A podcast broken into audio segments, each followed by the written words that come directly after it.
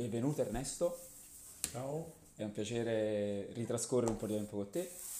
E grazie per la tua ottima musica che comunque da anni gira il mondo, partendo da Napoli, però è arrivata in cinque continenti. E vorrei che ci parlassi un po' di te, principalmente. Io sono Ernesto Nobili, sono chitarrista, faccio il chitarrista, dire suono chitarrista mi sembra così un errore sostanziale. E, mm, ho appena suonato diciamo, una piccola improvvisazione su dei moduli basati su un'accordatura aperta che sto usando per trascrivere delle cose di Arvo Part, che è questo compositore dell'ex Unione Sovietica, probabilmente il maggior compositore contemporaneo perché mi sto cimentando in trascrizioni di autori fondamentalmente del Novecento o di cavallo tra Novecento e i primi anni del 2000 per vedere cosa si può fare sulla chitarra e sono compositori che hanno scritto prevalentemente per piano, per orchestra, qualcuno anche per musica elettronica, insomma, magari chi lo sa che non esca fuori un progetto discografico e anche una serie di concerti. Tutto questo per chitarra sola e senza barare. Quindi devo vedere, insomma, dove mi porta questo lavoro di trascrizioni che ho intrapreso. Cosa ti ha portato nella tua vita a calcare, a intraprendere questi territori che di solito comunque non sono comuni? Cioè, solito ormai si pensa molto, soprattutto a, quando si pensa alla musica che viene da, da Napoli, al cantautorato, oppure la musica più pop italiana. Ma io sono sempre stato un- una specie di lupo solitario, va, una persona un po' fuori dal coro, ehm, devo dire anche nelle sue accezioni negative questa cosa, eh, non so, non è una cosa di cui mi vanto particolarmente, insomma. Per cui ho sempre fatto percorsi mh, che esulavano un po' da quella che era la scena generale napoletana, sebbene poi abbia collaborato con tanta gente, sia di giovani sconosciuti, sia di, diciamo, di nomi più noti. Però fondamentalmente secondo me c'è posto per tutto, c'è posto per altro e bisogna non appiattirsi su, diciamo così, su questa ricerca fantomatica di questo altrettanto fantomatico mainstream che non si capisce bene cos'è, cosa porta, a chi va e soprattutto, diciamo, se uno riuscisse a far fluire fuori di sé quello che c'è dentro di sé, come gusti, come passioni, come approccio alla musica, ma questo vale per la vita, sarebbe molto più vario il mondo, insomma, quindi più colorato, più bello. Da bambino qual era il tuo approccio alla musica? Che ti hai iniziato? Quante ore ti dedicavi? Ho sempre avuto uno strumento in mano, quindi non, non me lo ricordo quando c'è stato un vero inizio. Quando sapevo suonare, ma anche quando non sapevo suonare, cioè nel senso proprio il giocare col, col suono, con la musica. Ero il classico ipnotizzato dalle corde a vuoto della chitarra degli zii, sai che si andava alle feste, suonavi le corde a vuoto e rimanevi là a sentire questo Per ore suono. ore ore. Eh sì, sì, mi dovevano togliere, cioè proprio non... Sto parlando, avevo 4 anni, 3 anni. Beh, simile alla storia di Kit Richard eh, col nonno, Eh sì. che lui vedeva sempre questa chitarra, vedeva sempre questa chitarra, però era sempre piccolo. Il nonno disse: Quando riuscirei a toccare la chitarra e a staccarla dal muro, È potrei suonarla. Quindi esattamente. è Eh, ma il successo anche con è te. quello, perché a un certo punto mi sono ritrovato le mani giuste per poterlo fare e l'ho fatto. E poi dopo ho intrapreso diversi percorsi, diciamo, sia percorsi di studio della chitarra moderna, proprio perché mi piaceva Van Halen a me, mi piaceva proprio Metallica, quindi quello volevo fare, quelle poi ho intrapreso percorsi invece di studi accademici, cioè lo studio della musica classica, sia sullo strumento che nella teoria, nella composizione, nelle cose, che mi ha aperto moltissimo la mente e le strade. Poi l'ho ripudiato classicamente, diciamo, no? come, funziona, come si ripudia un padre. Signor Rocchettaro, consiglieresti uno studio classico oppure... Allora, ora, oggi lo consiglierei a tutti, nel senso che la ruota è girata un'altra volta, per cui sono di nuovo nel, nel momento in cui capisco e giustifico e mi godo gli anni di studi classici che ho fatto. Però sono passato periodi in cui sostenevo che avrei potuto dedicare due o tre anni a questa cosa, non di più. Invece ho dedicato metà della mia esistenza. In realtà tutto quello che fai serve, non te ne accorgi mai durante.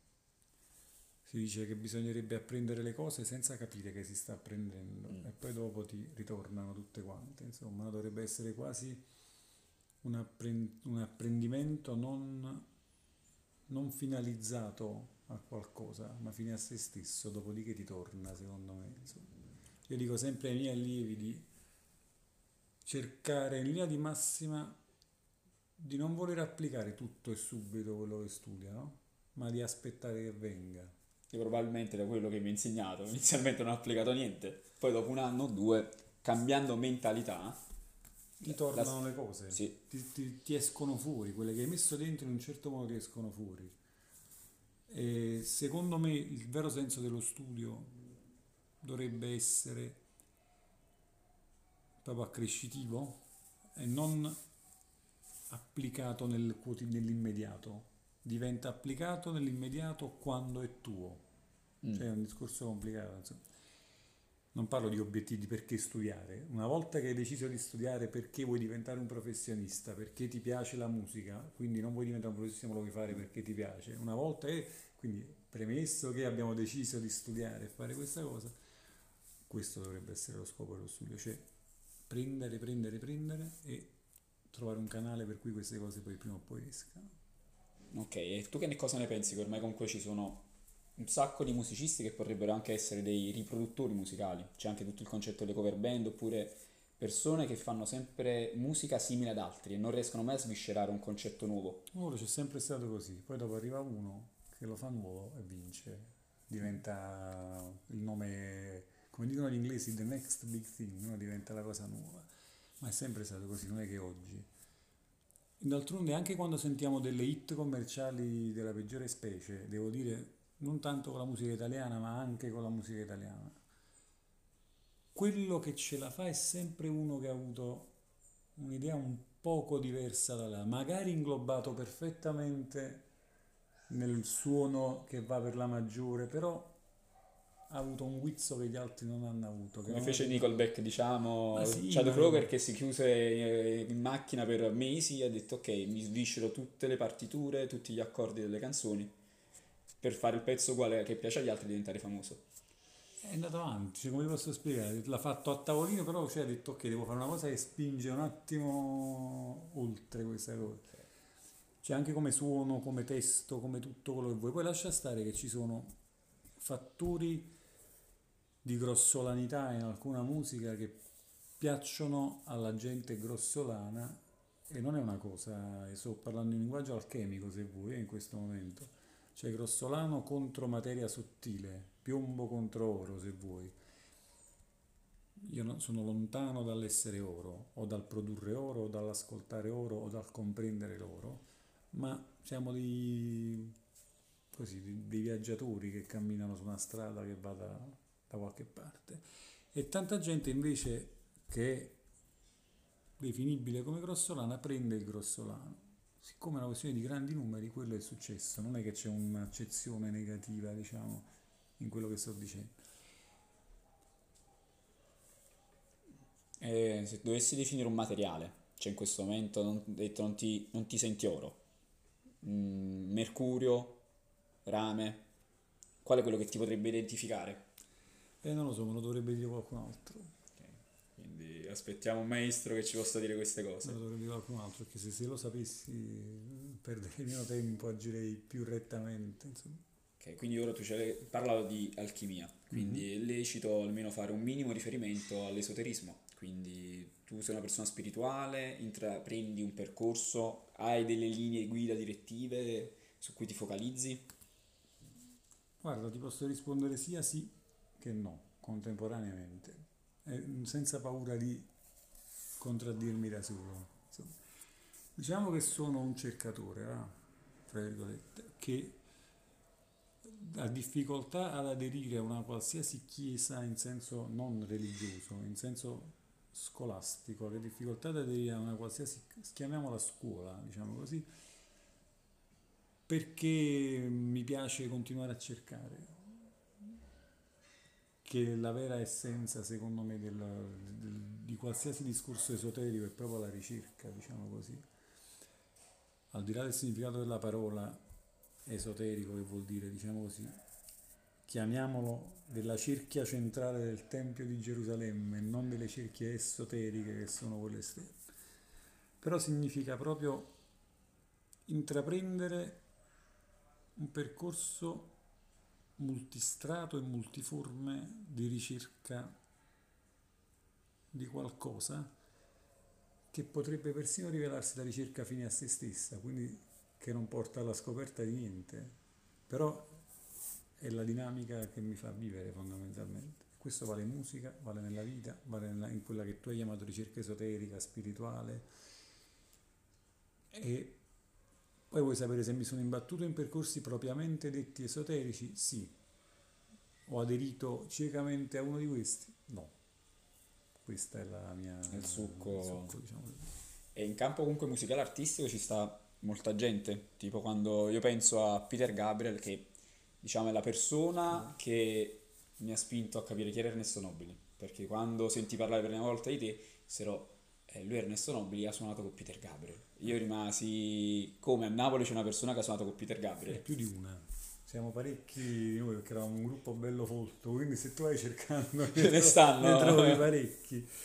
E in realtà io ho avuto la fortuna di lavorare con questo gruppo che si chiamava Spacca Napoli, che era prodotto dalla Real World di Peter Gabriel e grazie a questa collaborazione poi ho avuto modo di avere a che fare proprio qualche volta con Peter Gabriel, di respirarne un po', sai, l'essenza, l'essenza l'aria. E soprattutto devo dire mi ha avuto modo di mi ha dato modo di vedere da vicino una persona che è stato uno dei motivi per cui ho deciso di suonare nella vita. Cioè perché quando non di cominciare a suonare la chitarra, ma dico proprio di diventare musicista a tempo pieno. E l'ha fatto perché per me lui è l'essenza, o, è, o almeno è stato fino a dieci anni fa, perché ora penso si stia godendo la vita anche lui, eh, è stato l'essenza di quella che poteva essere una ricerca musicale continua, costante e senza mai fermarsi. Quindi tu sei più per Peter Gabriel con i Genesis o solista? Io solista, sono proprio... Ammetto anch'io questo amore. Anche perché diciamo che sì che per quanto i Genesis devo dire mi piacciono molto, cioè, poi da chitarrista ci sono delle parti di chitarre soprattutto acustiche là, insomma sono veramente mirabolanti. Però non, eh, c'è un, tutto un discorso diciamo relativo al progressive che non proprio mi, mi salta, diciamo. ma è una questione mia, è una questione perché se vogliamo tornare a un discorso esoterico, sento che il progressive è una musica come molte altre, devo dire, che si ferma alla conoscenza intellettuale e non scende agli altri livelli, o sale se vuoi, se preferisci agli altri livelli, diciamo, della possibilità conoscitiva. Però qua siamo nel soggettivissimo, insomma, quindi potresti trovare persone che, che potrebbero crocifiggermi per questa frase che ho detto. Eh, hanno crocifisso parecchie persone sbagliate nel mondo, per i motivi più disparati. E chi lo sa. No. Allora, io e te abbiamo fatto, vabbè, siamo partiti come allievo insegnante, poi siamo diventati amici e poi è nata, diciamo, una piccola collaborazione perché dopo il mio viaggio con gli sciamani, un periodo di pellegrinaggio spirituale, apprendendo varie culture del mondo, ho incominciato a affacciarmi anch'io all'esoterismo, alla spiritualità e ti proposi di fare questo progetto insieme basato sui sette chakra, determinate frequenze e brani. Diciamo che poi per motivi lavorativi e impegni entrambi comuni, alla fine mh, mm, abbiamo preso delle strade leggermente diverse eh che sì, speriamo si uniranno, si uniranno molto presto. E tu comunque diciamo sei un chitarrista di riferimento, eh, hai suonato con molta gente importante, facendo comunque progetti folk, pop, uh, rock. Musica, anche musica da camera, musica, musica sperimentale, insomma mi sono mosso veramente in troppi settori probabilmente, adesso forse è il momento di, di canalizzarsi su uno, muto, diciamo così. E c'è un settore in particolare, che poi mi hai sempre detto che è il tuo preferito, che è anche la musica ambient. Molto, molto. Infatti diciamo l'obiettivo di, di alcune trascrizioni di cui ti parlavo all'inizio è anche cercare di trovare una via alla chitarra che può essere inserita nell'ambito ambient, però quando ti dico questo mi riferisco proprio a, un, a quello che era definito da Brian Eno come ambient, eh, o andando ancora prima a certi filoni di inizio Novecento di cui Eric Satie un po' è stato il, um, il capo di, di questo che chiamava la sua musica musica d'arredamento, musique d'ameublement. Però che cosa devo fare? L'ambient, voglio dire, è la classica parola che prende tutto, la parola piglia tutto, diciamo. Cani e porci, No, roba cani e buona. porci, perle e perle, chiamiamoli così perché altrimenti perché, c'ha la sua perché veramente non voglio sembrare mm, discriminatorio verso chi ha fatto un pezzo che secondo lui è ambient e rientra a pieno diritto nel settore che viene nei negozi chiamato ambient. nei Ci negozi. stanno vari ambienti volta, ognuno- diciamo, io.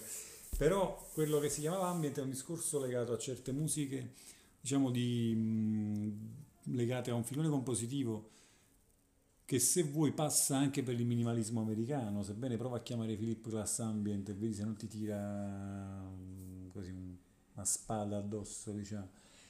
Eh, Potrebbe registrare anche quel suono e vediamo cosa esce Eh, a vediamo questo esce. punto. Però per esempio penso al pianista Harold Budd che ha fatto un disco con Brian Eno proprio che si chiama Ambient Music Volume 2 e si chiama Plateau of Mirrors, cioè il pia- pianare di specchi, che è un disco clamoroso degli- della metà degli anni 70 che credo sia frutto di improvvisazioni pianistiche. Eh, e io sto cercando tra le mie varie trascrizioni anche di, diciamo, di riportare qualcuna di quelle cose su chitarra. Io non so se ci riuscirò, questo lo diciamo proprio senza che... Però ci sto provando perché penso che bisogna uscire ogni tanto dalle zone confortevoli, no? E andare dove non si sa. E come direbbe Gurdjieff, ogni tanto finisce do re mi, per arrivare al fa ci vuole uno shock, cioè ci vuole qualcosa che ti porti fuori dal mi e ti spinga a rotta di collo verso il fa e poi andare fa sol la si ed avere un altro shock enorme che ti faccia saltare di ottava. Io credo che adesso sia io personalmente al salto dell'ottava. Voglio entrare nella mia nuova ottava. Allora mi sto aprendo uno studio, sto trascrivendo musiche con le quali ho a che fare, sia chiaro, da 30 anni, nel senso che da che avevo 15 anni ascolto, studio e imito, imito determinate cose che ora non sto imitando più, ora sto trascrivendo letteralmente dalle, dalle partiture originali. Cioè sto facendo un lavoro come si fa in quella che viene definita musica classica, in cui per trascrivere una suite di violoncello di Bach in una suite di liuto o di chitarra c'è un lavoro di trascrizione e di ottimizzazione da strumento a strumento del- de- dell'opera, insomma. Vediamo dove arriviamo, di trasformazione della materia se vuoi. no? Là. Questo è giustissimo perché poi diciamo la musica eurocolta, la musica occidentale comunque viene dal concetto pitagorico. Molto, Cioè, moltissimo. il pentagramma non è nient'altro che la stella a cinque punte eh, portata su linee rette, parallele, e poi Pitagora, noi pensiamo al periodo greco, alla Magna Grecia, poi che c'è stato, ma in verità Pitagora ha trascorso 22 anni in Egitto, poi venne fatto prigioniero dei babilonesi per 12 anni, apprese comunque la musica di tutti questi popoli, le tradizioni spirituali ed esoteriche Come no? arrivando anche in Cina, eh, in India, comunque l'orfismo comunque ha sempre macerato nuova musica. Quindi ci sono anche dei riferimenti a queste tradizioni più antiche dove la musica era sacra ed era strumento di cura.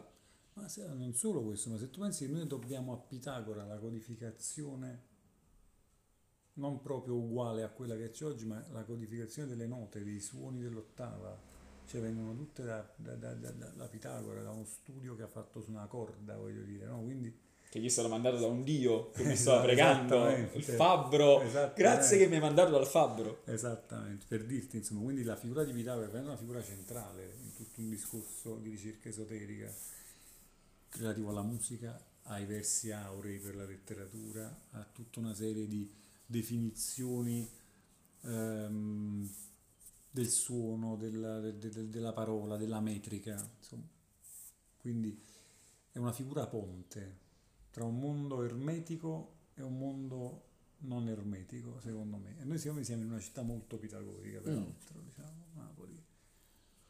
Però sicuramente c'è chi ne può parlare meglio di me di questa cosa.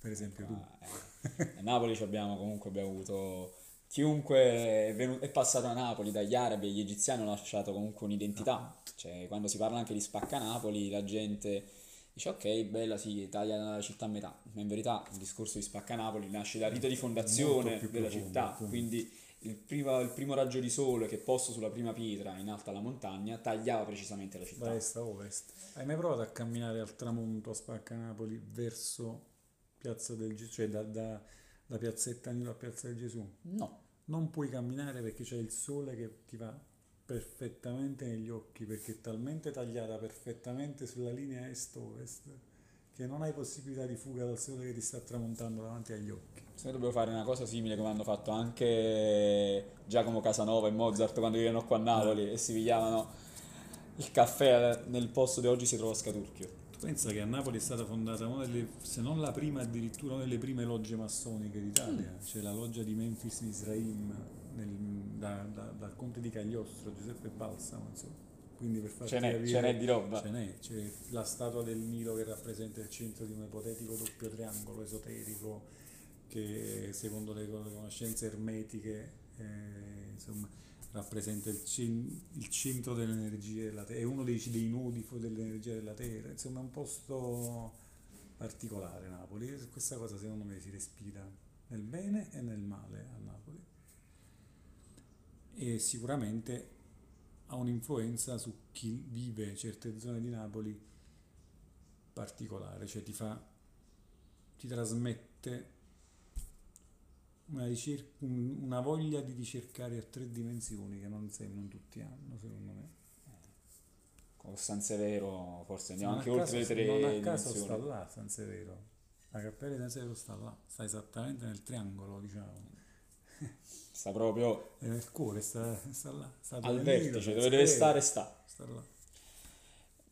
Quindi diciamo Napoli mh, ti ha portato, o meglio, ti è entrata dentro sotto pelle per farti comporre, per, per farti comunque lavorare a livello internazionale. Cioè ti ha, ti ha permesso di dire ok, io sono napoletano, ho una musica napoletana, una musica che mi porto dentro e quindi posso esprimerla fuori. Sì. Napoli è stata una chiave che mi ha aperto le porte del mondo.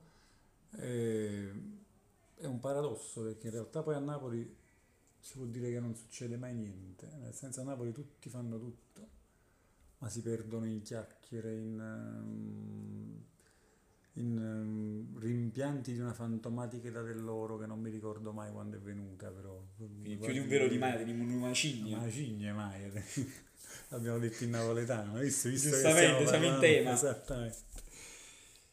E nonostante questo però c'è un cordone millenario con una forza artistica, creativa, musicale, ma non solo, anche di scultura, di architettura relativa a determinati periodi, soprattutto diciamo dell'architettura del barocco napoletano, no? oppure in musica c'è un filo che dalla musica antica passa per la musica classica, per l'opera e arriva alla seconda metà, diciamo alla guerra, alla seconda guerra mondiale, se vogliamo poi parlare di musica pop, arriva fino agli anni 90 in una continua evoluzione, eh, da, da, Gesualdo da Venusa fino a Daniele di Alma Megretta, voglio dire, no? se, se, se, ve lo vuoi prendere così, stiamo unendo due mondi. All'opposto. Però stiamo parlando di una linea retta, perché sono cose che ci, ci si riconoscono come proprie, cioè non sono di altri posti le cose di cui stiamo parlando e che sono conosciute nel mondo come cose napoletane,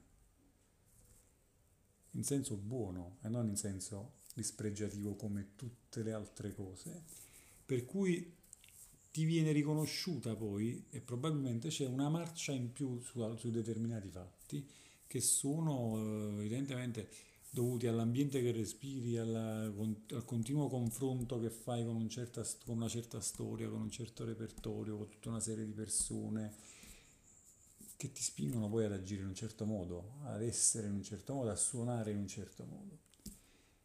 Quello che manca qua è che l'inerzia è finita. Quindi io adesso ci vuole una... Ti ricordi l'ottava urgeffiana?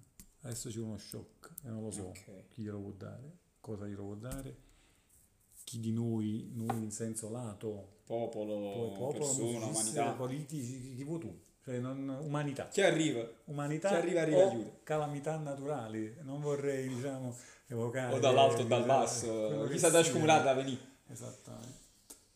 E quindi bisogna, secondo me c'è questo. Adesso siamo in una fase in cui, e se uno fa una critica a Napoli è antinapoletano, e se uno dice parla bene di Napoli, non vede che Napoli sta male. E se uno eh, parla mai, eh, sì, Napoli però è la città più bella del mondo, no? Napoli è la città più brutta del mondo, sì, siamo in un periodo senza Un bicchiere misura. sempre mezzo vuoto. Siamo al bicchiere mezzo, Mm. invece non- un bicchiere non è mezzo, il bicchiere è pieno, eh, bisognerebbe vedere di cosa è pieno. E tu hai deciso di riempire questo bicchiere perché hai deciso di mettere, diciamo, un, un tuo logo. Eh, però è un bicchiere molto personale, insomma, questo Ok. qua. Che Nel acqua si senso che- beve? sì, nel senso che io mi, mi sto, insomma, di prossimissima, si può dire prossimissima inaugurazione, questo piccolo studio che desideravo da tempo e una serie di congiunture, diciamo, mi hanno aiutato a Quindi è fare una pietra di fondazione. una pietra di fondazione di quello che può essere va, il mio laboratorio alchemico, va. Mm. Cioè che è il, il posto dove io porterò dalla nascita alla morte le mie produzioni, le mie creazioni musicali, le mie... eh, persino le lezioni, cioè tutto io sposterò là dentro, anche i miei libri li porto là dentro. Cioè, sposterò dal, dal- dal- dal mio fisico alla mia conoscenza intellettuale, alle mie mani, alle mie- ai miei strumenti, li sposterò lì. E voglio che duri nel tempo perché mi serve un luogo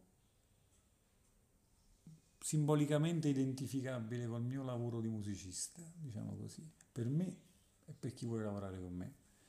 Sicuramente ti posso dire che uscirà da là dentro il frutto di una mia collaborazione con Greta Zuccoli, che è una cantante giovanissima napoletana, con la quale stiamo scrivendo tanto e stiamo studiando come spingere l'asticella un poco più verso l'estremo, diciamo uscire un'altra volta da una zona comoda, uscire dagli schemi vedere cosa possiamo fare.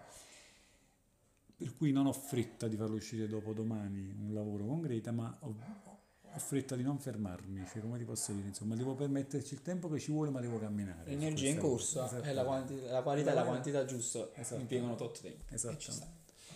E ci siamo proprio dentro, siamo, siamo felici di fare questa cosa perché per me lei è una fuoriclasse ed è l'espressione perfetta oggi come oggi di quello che io suono. Cioè io suono, lei canta e suoniamo lo stesso strumento, insomma, come ti posso dire, insomma, mi emoziona profondissimamente sentirla cantare, sentirla cantare le sue cose, sentirla cantare come, come sentire cantare lei che canta le mie cose, insomma, ci sono tante cose che Connubio alchemico. con- sì, e speriamo, vediamo che insomma stiamo, stiamo trasformando qualcosa. Fa con le provette in mano. E ci tengo a dirlo perché poi dopo lei è giovanissima e mi fa venire voglia di sbagliare, cioè nel senso come dire, è così giovane che dico ok, abbiamo il tempo per divertirci, per, per- abbiamo il tempo per perdere tempo, purché non ci la fermiamo. migliore. Come i Esattamente, bambini. esattamente. E io penso che sarò molto contento di questo lavoro. Fa piacere tantissimo per te. E quindi oltre Greta poi... Sto lavorando su queste trascrizioni e ad ogni modo uscirà un disco mio personale di chitarra, diciamo da chitarrista e compositore. Ho- che sia questo, diciamo, delle trascrizioni, se riesco a portare a termine in un tempo giusto per me questo lavoro, o che sia un disco di composizioni mie che è praticamente già pronto. Cioè, devo, devo mettere la parola fine, ma c'è tutto. E sono dischi in cui esce fuori mm, me al servizio di me e non eh, al, servizio, servizio di qualcun altro, diciamo. Visto che ho dato tanto a tanta gente per molti anni, lo rifarei? Sì, per molte persone lo rifarei. Penso a Flo, che mi ha dato veramente gioie anche qui internazionali eh, enormi, diciamo così. Non so se lo rifarei per altri, diciamo così, perché tante volte è un lavoro massacrante in cui si fa finta di voler fare il mainstream, si fa finta che ci, ci, ci si gioca a fare facciamo che io ero il produttore esecutivo e tu eri il produttore artistico e adesso andiamo a Sanremo, compari. Ma il mio posto non è là, non è che non ci voglio andare, ma devo essere onesto, insomma, devo dire che io so- voglio so fare altre cose, voglio fare altre cose, la mia ricerca va altre cose e bisogna insistere perché c'è spazio per altro, c'è spazio, c'è spazio, c'è spazio. E bisogna combattere contro soprattutto chi, pur non avendo alcuna chance di essere mainstream, si atteggia a fare il mainstream o vorrebbe fare discorsi da mainstream. Quando dico di mainstream ti parlo delle, delle radio grandi, delle, del Festival di Sanremo in Italia, dei milioni di copie, come se la Sony stesse aspettando a me e al signor Esposito per fare 7 milioni di copie. Quello che viene, viene. Eh, tu hai lavorato anche sempre con grandi artisti, cioè ricordiamo anche Pietra Montecorvino, Geno Bennato. E però Pietra Montecorvino è una persona che, Umile. mi ha- a parte che è una persona umile, la prima cosa che mi ha detto, te lo dico in napoletano perché ce lo siamo detti, ha detto, ma noi che ce ne fottero mainstream, abbiamo fatto un disco praticamente in casa, con quello che avevamo, facendo i pezzi che le venivano, io devo dire, ho lasciato giustamente spaziare il suo disco, c'era, aveva voglia lei di fare, in cui non abbiamo concesso niente a nessuno. C'è anche un, un pezzo in cui ci sono tutta una serie di chitarre in cui a un certo punto scatta proprio la rissa rumoristica della chitarra, cioè voglio dire, veramente libertà al potere, quindi lei che è Pietra Montecorvino e almeno nell'immaginario comune avrebbe qualcosa da perdere, ha detto che lei non ha niente da perdere, perché l'importante è Pietra Montecorvino, diceva lei. Quindi a noi che ce ne fotte, facciamolo come ci volimmo fare sto disco. È la cosa migliore, cioè Sì. alla fine anche come diceva Verdone, io sono io, poi non sono un cazzo. E poi ho lavorato anche con nomi di super mainstream del passato o più del presente che non ti voglio fare. Ok, accettiamo questa non- cosa. No, perché anche perché ho firmato dei contratti, diciamo, che mi impediscono di nominare certe cose, eccetera, in cui innanzitutto ci sono dei personaggi che sono comunque di- cantanti di uno spessore clamoroso, quindi quando parliamo... Non ti fare scappare nomi che non possiamo no, dire. no, eh. figurati, insomma, sembra che facciamo finta, se diciamo così, per cui stiamo così. Però ti posso dire che anche nel mainstream, anche nel passato ci sono figure che a livello proprio canoro e di spessore proprio carismatico artistico hanno qualità da vendere ancora oggi o se sono giovani già oggi, come ti posso dire, c'è gente che veramente ci dà filo da torcere a tutti quanti. Quindi non bisogna nea- neanche disprezzare quel mondo. Però per essere di quel mondo ci devono essere tutta una serie di congiunture tali e la prima di queste congiunture è che ti deve piacere. Mm. Se a te non ti piace, O devi scendere a compromessi. ma ti devono piacere, cioè se io devo avere a che fare con qualcosa che non riesco nemmeno a capire, non lo so, come posso farla bene questa cosa? Io sono comunque al di fuori da questi contesti perché tu sai bene io in che direzione sto andando sulle frequenze dell'universo e del corpo umano, quindi Figurati. sono proprio l'anti-mainstream per eccellenza in questo momento. Eppure può entrare nel mainstream questo argomento, perché penso a musicisti come Franco Battiato, eh, Angelo Branduardi, lo stesso Lucio Dalla in maniera meno evidente, certe cose recenti di Anna Oxa che hanno un grosso carattere, diciamo così, di ricerca spirituale, di- hanno testi allegorici, testi con riferimenti esoterici ben precisi e tutta una serie di, di situazioni che comunque ti dicono che certi discorsi sono ben presenti anche in, cer- in- tanto mainstream, al di là di un abuso di simbologie che loro chiamano illuminate, dei, rapper americani che fanno questi video con l'occhio, Con l'occhio questi- roba aria. E poi tutto il complottismo E sociomondiale si perdono in cose molto più no, comuni. sta là a dire che vedi questi sono messaggi illuminati, magari sì eh, magari, Magari. Loro fanno i soldi e noi ne parliamo. però ti posso dire che per esempio Battiato è evidente sembra quasi facile dirlo ha disseminato la sua musica di riferimenti esoterici continui da- dai titoli dei brani c'è il centro di gravità permanente Gurdjieff il re del mondo è un libro di René Guénon e si attacca a tutta una serie di mitologie o ricerche relative a Mu, Atlantide, a, insomma una- un centro di potere occulto che sta dentro al mondo, che tu puoi vedere in maniera letteraria, in maniera allegorica, e tutto Battiato, dalla- dalla- da quando faceva le corde di Aries, che è un disco di musica contemporanea, Fetus, tutta roba assurda, fino all'ultimo brano che ha fatto adesso che è uscito tra mille polemiche perché insomma la gente eh, purtroppo deve parlare insomma perché lui sta male perché hanno fatto uscire questo brano e perché non l'hanno fatto uscire godetevi questo pezzo bellissimo e- Ringraziatelo e- come sempre. ringraziatelo e insomma, che, che la natura faccia il suo corso anche con il maestro Battiato, voglio dire, non è che... Poi lui lo sa bene, la, accoglie la che è un morte. altro esempio, come ti dicevo di Peter Gabriel, di ricercatore costante e continuo, altro motivo per cui ho deciso di fare il musicista nella vita e aver scoperto a un certo punto Franco Battiato il mio cammino, cioè me lo ricordo come se fosse ieri. Insomma, sebbene faccia una musica che non ha niente a che fare con Franco Battiato, cioè io non ho mai fatto nulla che Però lontanamente... nell'intimo, nell'inconscio. No, no, è proprio. Cioè, invece io mi ricordo il giorno in cui ho comprato un disco di Franco Battiato. Io conoscevo Franco Battiato perché lo conoscono tutti, cioè l'età mia. Io sono, sono cresciuto negli anni 80 Franco Battiato stava in ogni disco che faceva prima in classifica, quindi lo conosciamo tutti. Ma ti posso dire che mi ricordo il giorno in cui in via San Biagio dei Librai, di fronte alla strada del Nilo, vedi le cose? Quindi c'era un- uno che vendeva dischi originali, questo c'era un personaggio mitico del centro storico, non mi ricordo come si chiama, per- morto da tanti anni, che aveva un carro tipo, sai, i carri della, di, di asino, sì. che, che era una bancarella di dischi, vinili e cd e musicassette rigorosamente originali. Io comprai la voce del padrone, tornai a grande casa album. e ti posso dire, io avevo avuto 18, 17, 18 anni, che c'era prima e c'era dopo quel momento.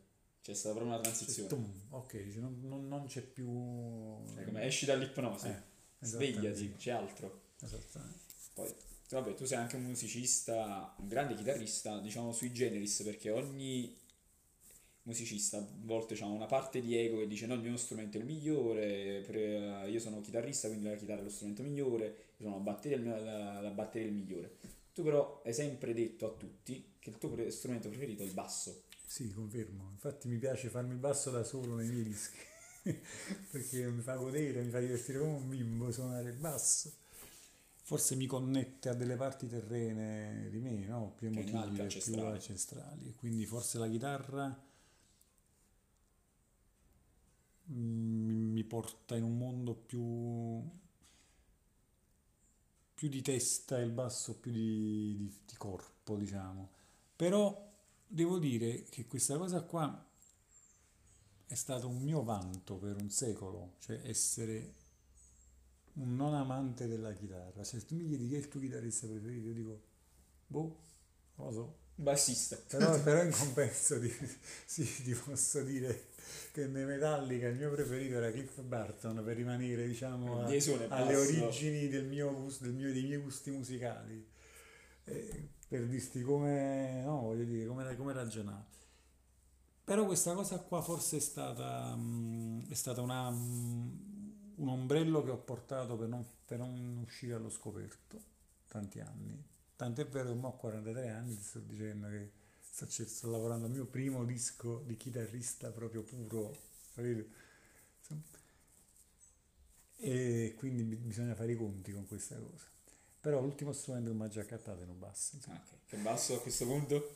Te lo dico. Eh no, voglio vedere. Ne ho comprato uno piccolino, un Ibanez, e adesso me ne sto trattando uno che è un Fender particolare. Diciamo. roba buona, roba buona. E Adesso quindi, se mi sentono Via San Sebastiano, chi, chi deve capire capisce, diciamo. eh, poi passiamo anche da voi, casomai. diciamo, tu hai fatto anche poi molte cose nel teatro. Sì, ho lavorato quasi sempre con lo stesso gruppo che si chiamava Ringhe Ringheraia, che era un gruppo che nasceva come gruppo di Balcano Punk, come lo vogliamo Mm. definire, insomma. Anzi, da sentire. È molto divertente. Che poi è diventato un... insomma, si è evoluto negli anni grazie anche a esperienze di teatro. Abbiamo fatto molte cose di teatro perché c'è il clarinettista Massimiliano Sacchi e anche il violoncellista che è Marco Di Palo, che sono persone che hanno dedicato molto tempo al teatro e loro malgrado mi hanno insegnato poi ad averci a che fare col teatro. E la cosa che con loro poi è stata, secondo me, l'esperienza più importante forse della mia vita è stato prendere, lavorare per tre anni con un circo, Mm. un circo in Francia che si chiama Circo della Sombra, nome spagnolo, di una compagnia mul- multietnica, euro, no, multietnica, multieuropea, diciamo così. C'erano due italiani, c'erano tre spagnoli, due francesi. Quindi sembra adesso un napoletano, un francese. Ah, barzellette Esatto. nostre. E questo circo faceva uno spettacolo prevalentemente comico-acrobatico, Mm. che devo dire che ehm, era bellissimo. E sono stati tre anni in cui ho imparato il senso del lavoro. Queste persone che lavorano col circo hanno un'unica sola strada possibile, che è quella dell'allenamento e della prova continua delle proprie capacità e del proprio spettacolo. Perché se un acrobata sbaglia, sa fa male. Se, un, chitar- se un chitarrista sbaglia, ha sbagliato. Capito? E tu vedi la dedizione di persone che appena poi possono fanno festa e voglio dire si godono la vita alla grande, ma quando si tratta del circo hanno messo l'abito talare e sono diventati sacerdoti della propria missione di circensi. Noi musicisti poverini, costretti all'inizio, non, capi- non capivo io, gli altri sì forse, io, perché stare otto ore e mezzo a provare quattro battute? Perché capitavano giornate in cui tu per una giornata intera provavi le stesse quattro battute. Perché l'acrobata, grazie al colpo di un Charleston, non accordo in più della chitarra, poteva fare quello che gli consentiva di portare il numero a casa, capisci? E avere la tempistica, avere il respiro comune con queste persone del circo mi ha fatto capire veramente la dedizione al lavoro, che è l'unica cosa che conta per il successo. Quando dico successo non, non ne faccio un valore economico. Eh, né economico né di ego trip, ma parlo perché una cosa accada e succeda nella parola Qualcosa stessa, che parte dall'intro. Sì, no, no, proprio qualcosa successo significa proprio che deve succedere, cioè deve accadere e deve esserci prima e deve esserci un dopo al successo, no? Perché prima non c'è, poi succede, quindi c'è stato. Quindi in questa accezione qua l'unica strada perché ci sia il successo è il lavoro, un lavoro totale, terribile, di dedizione e serietà. E questo me l'hanno insegnato quelli che lavoravano col circo della sombra. Tu questo messaggio lo fai anche passare ai tuoi allievi durante le lezioni? Tutto, non tutti lo capiscono. Io il primo anno Vabbè, ero ma- su un'altra lunghezza d'onda. Poi Ma sai qual è il problema? Io devo capire, a volte mi è difficile, e non è il caso tuo, eh, in generale dico, che non tutti si aspettano dallo studio della musica qualcosa, ma si aspettano babysitteraggio e forse in maniera molto cinica io dovrei accettare di prendere in cura questi babysitter, cioè questi, questi grandi o piccoli bambini. baby guitars. Ma Di qualunque età, eh, qualunque intendo, età, sì, baby guitars, come i baby boomer americani. Esattamente, e dargli quello che vogliono, prendermi i loro soldi, ma non perché io debba rubare, ma perché Spronarli. è il tempo che costa fare questa cosa e capire che se tutto gli va bene, questi vogliono andare a fare una serata ogni tanto amico, divertirsi. E va bene così, insomma, la pretesa di essere sempre per forza accademici è un sogno, ma forse un'identificazione eccessiva con un certo tipo di, di lavoro. Quando all'inizio ti ho detto io non sono chitarrista, faccio il chitarrista, bisognerebbe cercare sempre di staccarsi dalle cose, no? Altrimenti poi si diventa, si entra in una pericolosa melma in cui ti potresti fare molto male. Insomma. E secondo te gente come Beatles, Pink Floyd, eh, che hanno comunque riscritto un po' le regole della musica, cioè alla fine oggi molto il bagaglio culturale che ci portiamo proviene da questa musica. Allora, hai citato due dei miei gruppi preferiti del, del musi- diciamo di, di quella che viene definita la musica leggera, poi sento un po', pensa un po' che definizione. Era insomma. proprio... Devo, non ho una risposta su quello che può essere un loro valore universale o sono, stato, sono stati la cosa giusta al momento giusto di un'arte che era l'arte del momento, cioè la musica rock, che è un'arte che ora praticamente disuso? morta. È Non ci potrebbe essere di nuovo spazio e mentalità, Guarda, credo che, sia, credo che l'ingresso nei conservatori della musica rock, come è stato qualche anno prima del jazz, abbia decretato La la morte e l'inizio di un genere da museo. E non lo prendere come dispregiativo neanche questo, ma come tecnicamente parlando un genere che c'è nei musei. Ci sono i musei della musica rock. E la musica rock, come il jazz, sono state belle finché sono state vive. Qual è la musica di oggi? I numeri mi dicono la trap in Italia. Che, eh, come genere non di- è ben digeribile da molti. Può piacere, non può piacere, ci sono delle cose molto interessanti, devo dire, soprattutto in cose che vengono dall'America, ma pure quelle sono cose vecchie ormai. Cioè la trappa americana è roba che Passata. è già andata, diciamo così. Per cui forse oggi viviamo nell'era del, del- del calderone, perché internet mischia un po' le carte e diciamo così è una sirena allettante, no? Internet, perché ti dà l'opportunità illimitata di cercare tutto. E io però più vado avanti, più sono convinto che meno hai, più sai. Sì, perché come diceva anche Tommy Lee dei Motley Crue, eh, ormai viviamo nel consumo della musica, dopo due minuti di canzone alla fine ti sei dimenticato già chi hai ascoltato. Cioè io, esatto, ma io mi ricordo avevo questa cassetta uscita forse dall'Espresso, boh, quando avevo 12 anni, dove c'erano da un lato le quattro stagioni di Vivaldi e da un altro un concerto brandeburghese di Bach. E io tenevo quella, stop, per una settimana. Mm. Se io volevo sentire musica, devo sentire o le quattro stagioni di Vivaldi o i concerti brandeburghesi di Bach. Con il risultato che ora conosco ogni singolo passaggio del concerto brandeburghese che sta su quella cassetta e soprattutto che mi piacciono di più le quattro stagioni di Vivaldi. Che bella musica. Così come quando parto per un viaggio con la mia famiglia a Parigi e tengo Injustice for All dei Metallica nel, nell'audio nel Walkman, perché ci stava il Walkman, e tenevo lo spazio per portarmi tre cassette, cioè io quei tre dischi li ho Erano entrati proprio Quindi io li conosco, io li capisco, come ti posso dire, insomma. E probabilmente chi faceva un disco all'epoca, non parliamo di arte, parliamo proprio di Donatella Rettore, ok? Cioè proprio del consumo, lo faceva sapendo che ci si poteva perdere dentro. Ora esiste ancora questa musica, ma te la devi andare a cercare con molta cura. Mm. Cioè ci stanno produzioni, usiamo questa parola orrenda, produzioni, ci stanno dischi e lavori di musicisti che sono bellissimi. Eh, mi viene da pensare per esempio a una cantautrice americana che si chiama Lisa Hannigan che ha fatto un disco qualche anno fa che si chiama It Swim, che è un disco che io potrei morire sentendolo, esserne divorato, capito? Da... Così come del- de- delle ricerche che ha fatto Max Richter su Vivaldi, però Max Richter è già un compositore diciamo colto, quindi sai ti viene facile Una ricerca di un certo tipo. Ma ci sono dischi di musica elettronica, ci stanno cantautori di neofolk, cioè c'è un sacco di roba. Il problema è che ce n'è talmente tanta ed è talmente mischiata, talmente diluita Mm. con cose che sono uguali a se stesse che devi cercare veramente come Diogene con la lanterna e poi dici forse l'ho trovato l'uomo, insomma, cosa fai? Cerco l'uomo.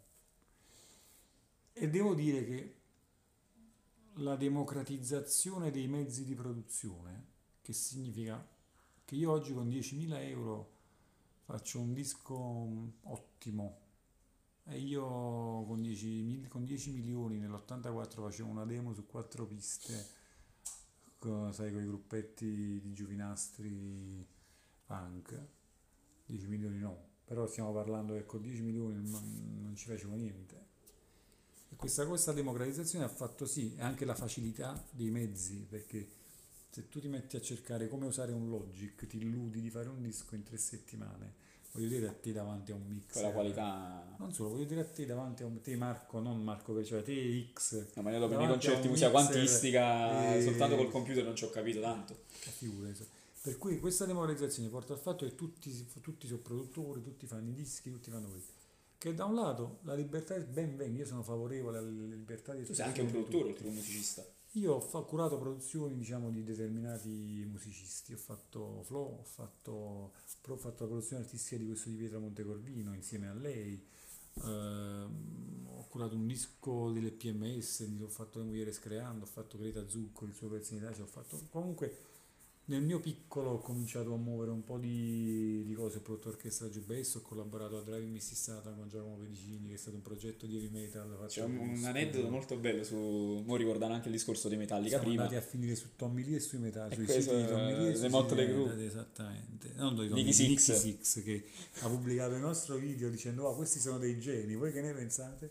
E ci sono arrivate minacce di morte dai metallari intransigenti. abbiamo rischiato di perderti. Esatto, ma anche di gente che stiamo parlando di Nicky Six, cioè voglio dire, non Un dio del basso folle. che, Enzo che ci difendeva a spada tratta e che chi ci voleva crocifiggere e chi invece diceva se mi devo sentire gli Slayer mi sento gli Slayer quindi preferisco sentire Perché voi rifacevate i pezzi degli Slayer, pezzi, di Metallica, pezzi, tu, tu, heavy metal esiste in ancora che chiave?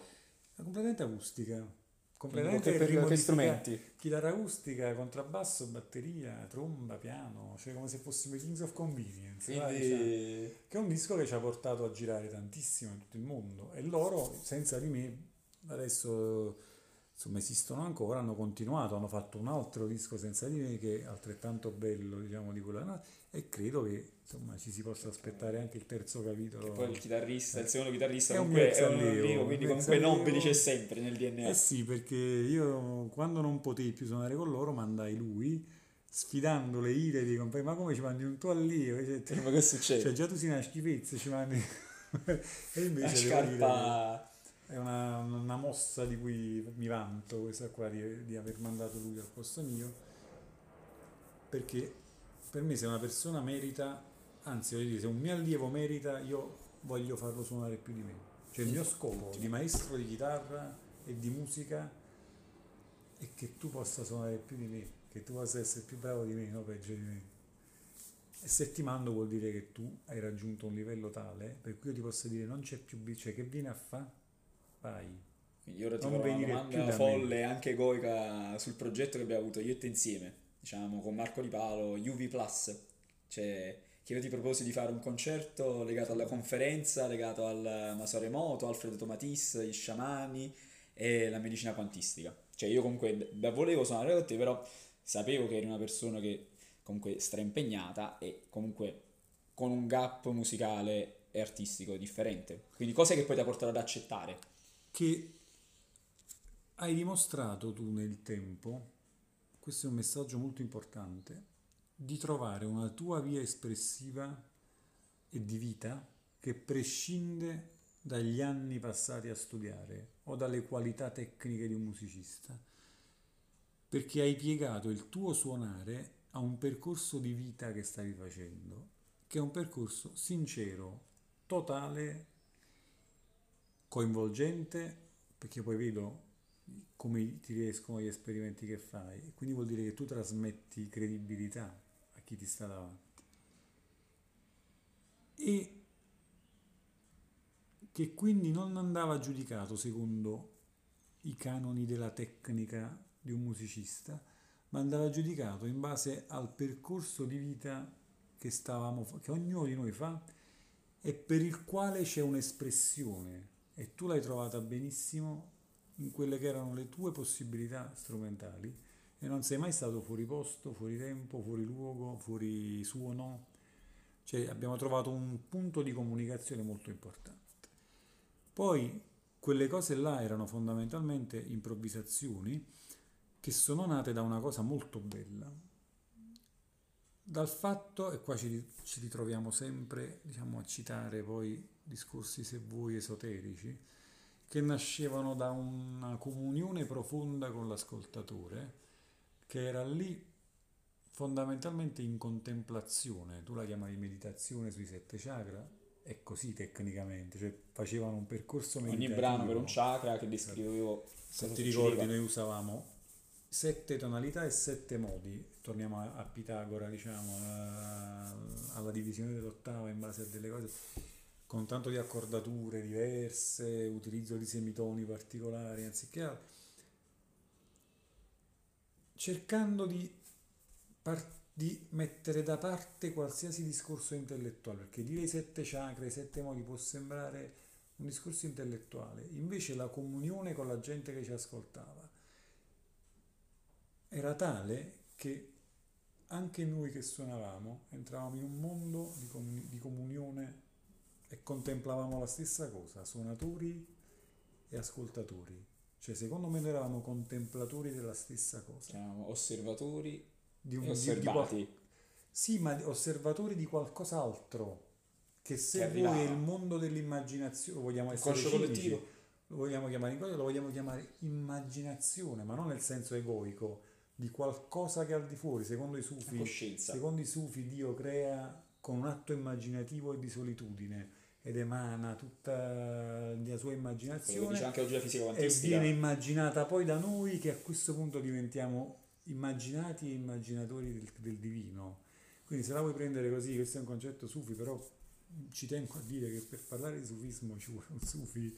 Eh, se no io faccio i baci perugine vedremo di procurarcelo no, allora il prima no, possibile faccio, faccio i baci perugine cioè io queste mie frasi tu puoi scrivere sui baci perugine e le dai capito? Cioè come ti posso dire? Non, non è questo no, no, mio, non, è arte nostra, non è arte nostra insomma eh, però è, è successa questa cosa è successa che dopo un'ora e mezza di musica ci dicessimo tutti a parole o a sguardi è finita già un'ora e mezza. Emozionante. E cioè, eravamo proprio dentro. E quindi lo rifacciamo. Sì, no. sì Poi sarebbe bello coinvolgere gente diversa in queste Cambiare, cose. usare frequenze diverse.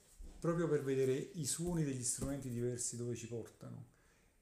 Farlo sempre più senza rete, cioè, capito? venendo anche meno a quello che è lo scopo del originario, cioè l'esplorazione dei chakra. Sì, no, perché poi io ti dico anche la mia esperienza nella musica comunque a livello di ricerca esoterica e spirituale è continuata. Eh, lo so bene. Tornando indietro alla scuola pitagorica dove alla fine, te lo sai, a me è sempre piaciuto il discorso di far fare dei concerti alla gente stesa con gli occhi chiusi. E questo poi ho visto che non è quello che faceva Pitagora, però il discorso che noi abbiamo sempre sentito parlare degli acusmatici.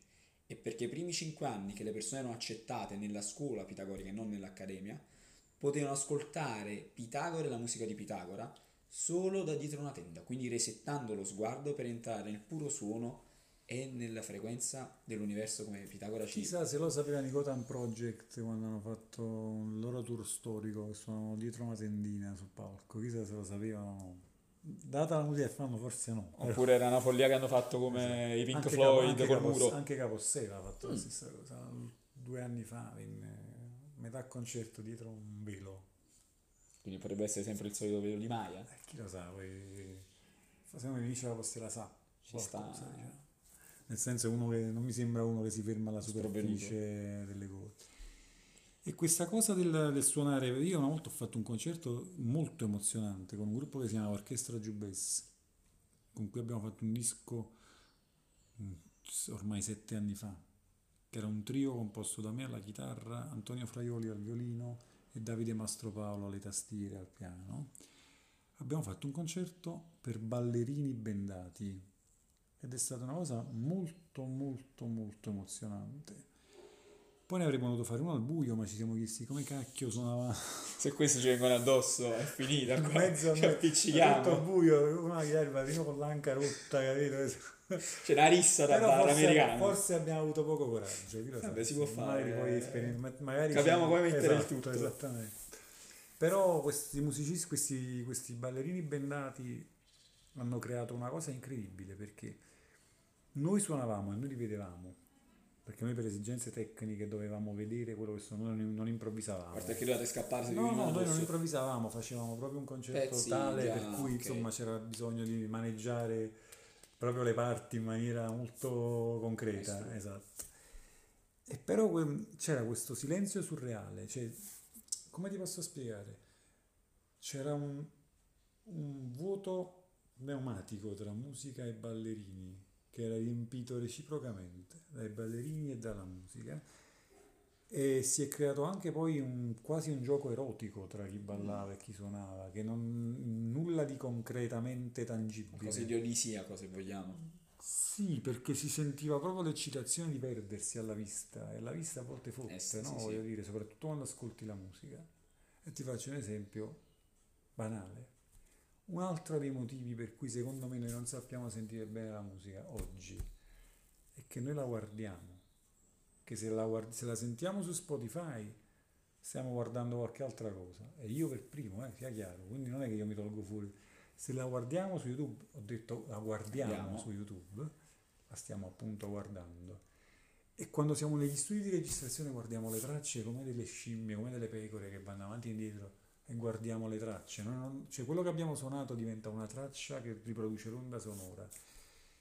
E poi bello e buono io personalmente ho stabilito una regola quando sto in studio, che sia il produttore o che sia semplicemente un musicista, un compositore, che quando ascoltiamo tu quello, spegni, quello, spegni, quello schermo lo spegni e mm. sentiamo solo perché io voglio che chi sta con me in sala stia ascoltando la musica. È lo stesso concetto poi di Gilmour che dice che per lui il momento della musica deve essere il momento della musica, l'unico momento importante, non deve essere un sottofondo per fare altro. Esatto. E questo scatta il discorso della contemplazione, cioè noi abbiamo fatto dei bei concerti insieme perché c'era la gente che stava là per fare esclusivamente questo. È il motivo per cui odio i telefonini nei teatri, odio la gente che mi faccia i video mentre sono, lo so che poi è bello che li metto i video su YouTube, li metto pure io. Già Però... qua il tema di dieta, cioè ha detto basta, non voglio più... E allora tu pensa, quando mia figlia stava all'asilo, l'ultimo giorno dell'asilo si è fatta questa recita, questo grande commiato di addio e per circa metà della recita quello che io vedevo da, davanti a me, se avessi avuto, all'epoca non avevo un cellulare che faceva fotografie, altrimenti mi sarei perso anche io mia figlia, ma avrei fatto un premio Pulitzer. C'era una massa di 500 e passa genitori, nessuno guardava i figli sul palco, ma guardavano i video che stavano facendo ai figli.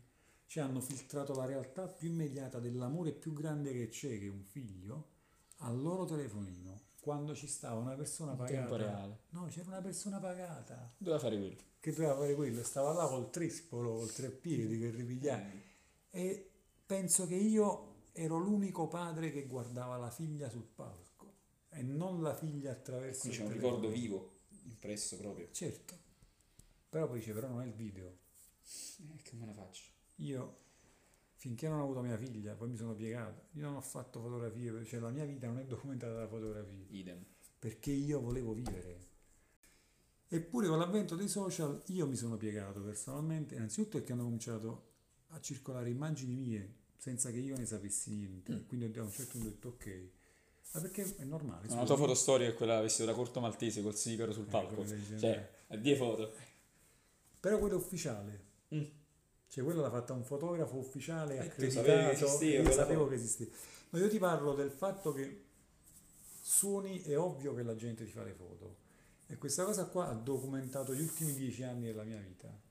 Mm. Ma degli anni che vanno dai miei 13 ai miei 29 praticamente, esistono talmente poche fotografie o tributi, foto, contributi fotografici che io potrei tranquillamente vivere nel vuoto quegli anni ma io me li ricordo a uno a uno. Questa è la cosa Come ti posso dire, li ho vissuti a uno a uno tutti gli anni della mia esistenza. E questa cosa mi ha insegnato a viverli anche oggi in cui potremmo stare così. Attaccati al telefono. Adesso, visto che ci parlato a questo punto dei bambini, quindi sia l'esperienza come genitore che come insegnante, potresti darci dei consigli a chi vuole intraprendere sia l'attività da musicista professionista, sia un adolescente che vuole suonare per divertimento, per la vita, oppure anche genitori che hanno dei, dei figli piccoli che si vogliono approcciare alla musica. Cioè, quindi dare un po' come un, il tuo modo di viverti la musica e quindi i passi, le ore da studiare, l'impegno, la mentalità giusta. Allora, cominciamo a fare il genitore. Io da genitore non ho mai un giorno solo detto a mia figlia di suonare uno strumento. Ora lei suona perché a un certo punto ha sentito questa esigenza di farlo e ha trovato naturalmente tutto il mio appoggio e anche la mia comprensione perché chi meglio di me, ok? Ma se domani lei mi dice io mi sono scocciata, voglio fare calcio femminile come hobby, vai a fare calcio femminile. Cioè non, come ti posso dire, insomma, e ritengo che i bambini abbiano il diritto di non fare niente e di annoiarsi. E quindi piuttosto che forzare un bambino che non vuole a fare qualcosa, io ti direi, ma fallo stare a casa, togliti questo telefono di mano innanzitutto, metti due soldati, chiamiamoli soldatini, cioè Libri, quello che sia, c'è qualcosa che lui fa con le mani e vive attivamente e fallo anche annoiare, fallo stare con gli altri, perché se un bambino vuole suonare te lo fa capire. E una volta che vuole suonare, non ti aspettare che poi suoni, ma può essere pure che gli passa e faglielo passare. Perché poi è un processo che porterà ad altro. I malati si vedono subito, quelli che poi diventano musicisti si vedono subito. E non tutti quelli che possono diventare lo diventano, ma tutti quelli che lo diventano hanno avuto un percorso da malati mentali, tra virgolette. Cioè, se io mi confronto con i miei amici, Tutto quanto, tutte le abbiamo fatto tutte le stesse cose. Nessuno di noi non è passato da- da- ma, ma ti parlo del, del mettere quelli che erano i mezzi all'epoca, due radio vicine con due cose diverse per mischiarle e vedere che cosa facevano mentre... Tutti, ma no io. Cioè, dimmi uno l'ha fatto, dimmi un altro L'ha fatto. capito? Oppure così, scriversi la propria biografia di rockstar. Chiedi, eh, Ecco, questo fatto. Leggi Questa- d'attrazione, dicono. Esprimi il desiderio, crea la tua realtà. E quindi questo dico a chiunque, a genitori, a chiunque dei bambini. Ai ragazzi e agli adulti che vogliono suonare, vogliono intraprendere lo studio della musica, io mi sento di dire soltanto che quello che loro danno alla musica, la musica glielo restituisce. Intendi come tempo, impegno. Come, tu- sì, come tempo, come impegno, come devozione, come profondità di approccio. Cioè, quello che dai, quello ti ridà indietro. È proprio speculare e non ci sta possibilità di errore. E chi vuole invece fare il musicista veramente, gli dico la stessa cosa. Quello che dedichi alla musica è quello che la musica ti dà indietro. Io ritengo di non aver avuto meno di quello che meritavo, ma se ho avuto poco rispetto a quello che le mie potenzialità mi davano è perché ho dato me, ho dato poco. Come lo so che sembra strano, detto da uno che lavora 20 ore al giorno per la musica, ma evidentemente è così. E te lo dico perché non, puoi non, non esistono i produttori, non puoi aspettare il produttore, non puoi confidare in X Factor, non puoi pensare che tu sei meglio di un altro, perché c'è sta gente che a noi con la musica ci fa proprio, no, ho fatto il gesto che per radio non si ride, diciamo, ce lo fa così. Ehm, non puoi pensare che tu sei più bello di un altro, perché ci sarà sempre chi è più bello di te. L'unica possibilità è credere in quello che fai, investire tempo, denaro, anima e strada. La vera cosa è credere in se stessi. Sì, ma non solo credere in se stessi, azione. La parola che fa la differenza è azione. Ciac, si gira. E l'azione sai qual è? Io conosco gente che per promuovere il proprio lavoro è andata in un furgone di notte dall'altra parte dell'Europa, ha suonato e si è fatta l'Europa a ritroso per le notti e i giorni che ci volevano tornando a Napoli, gratis, perché significava po- poter parlare del- sé- della propria musica e della propria arte a qualcun altro. E chi l'ha fatto senza mollare, bene o male, qualcosa l'ha lasciata e l'ha raccolta. Chiaramente c'è un momento in cui ti devi dire stop, se sto facendo ancora questo vuol dire che più di questo non ce n'è. Se non cambi strada, non cambi atteggiamento. Però poi sapere quando è il momento dello stop e là c'ho Buddha, l'illuminato, Non, capito? Non, cioè non è una cosa proprio così fa- eh, facile. Ma se aspetti che qualcuno arrivi e ti dica allora adesso arriva il produttore, ha visto che già, già stai a The Voice, non ti preoccupare. Beh, questo l'ha detto anche Dave Grohl che ha detto "Aiù, non confidate in questi, in questi programmi che alla fine non offrono niente di più. E dico l'ultima cosa, investite denaro Mm. in quello che fate e se non ce l'avete trovatelo perché è una motivazione importante.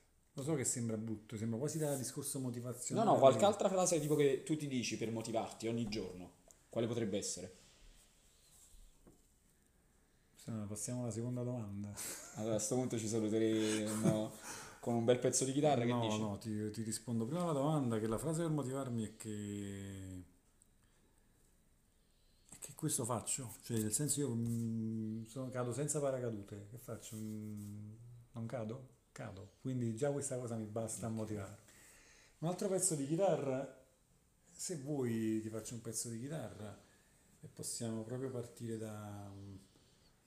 Non so se vuoi sentire un frammentino di una mia composizione. Molto volentieri. Un frammentino di una trascrizione che ho già No, cominciato. musica tua.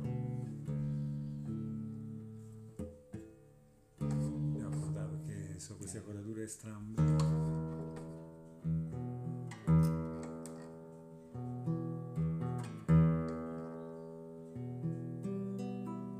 Stavo lavorando su un, un valzer che è uno studio sull'utilizzo delle corde a vuoto che sto facendo e div- sta diventando una composizione. Non ha un titolo, è una delle poche cose che ancora devo registrare di un, di- di un mio disco di composizioni mie perché, diciamo così, sento che deve avere qualcosa questo pezzo in più di quello che ha.